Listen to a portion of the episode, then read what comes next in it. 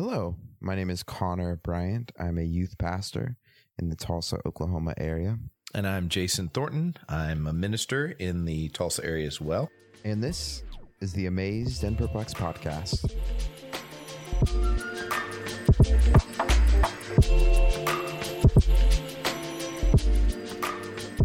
The reason uh, we call this Amazed and Perplexed uh, it comes out of Acts 2, verse 12.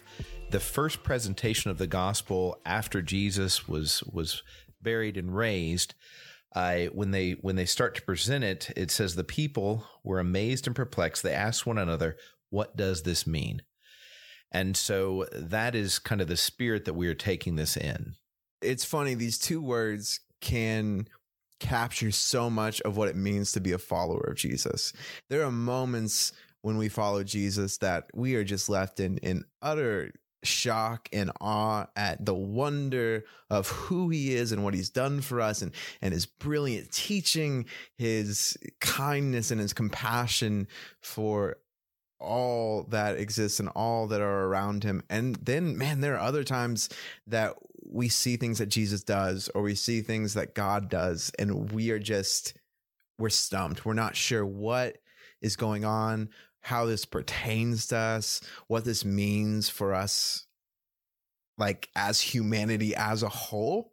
And we, Jason and I both believe passionately that this tension of amazed and perplexed is at the heart of being a follower of Jesus. That these are not separate things, that these are not things that we need to try to explain away. Jesus makes a way somewhere in between them, and that we are supposed to exist in this tension. I was afraid of studying the scripture for so long, studying the life of Christ, because of this dynamic.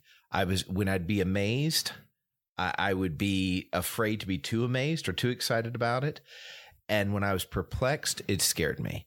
And so part of what what drives us is that dynamic. We don't have to be afraid to study the scripture. Uh, being uncertain, having to contemplate deconstructing old beliefs, um, is not is not unfaithfulness. Having real doubt is not unfaithfulness.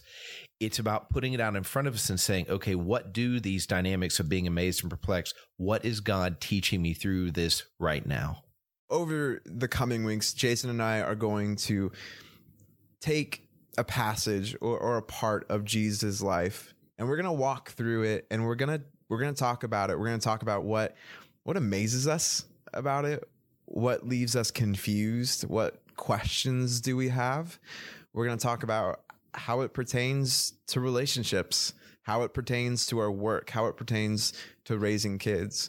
Because if this this Jewish rabbi who we call Jesus is who he says he is, then it is going to impact every single aspect of our life and it means everything he said is is good for teaching and good for application. And so we would just invite you to come alongside us in this.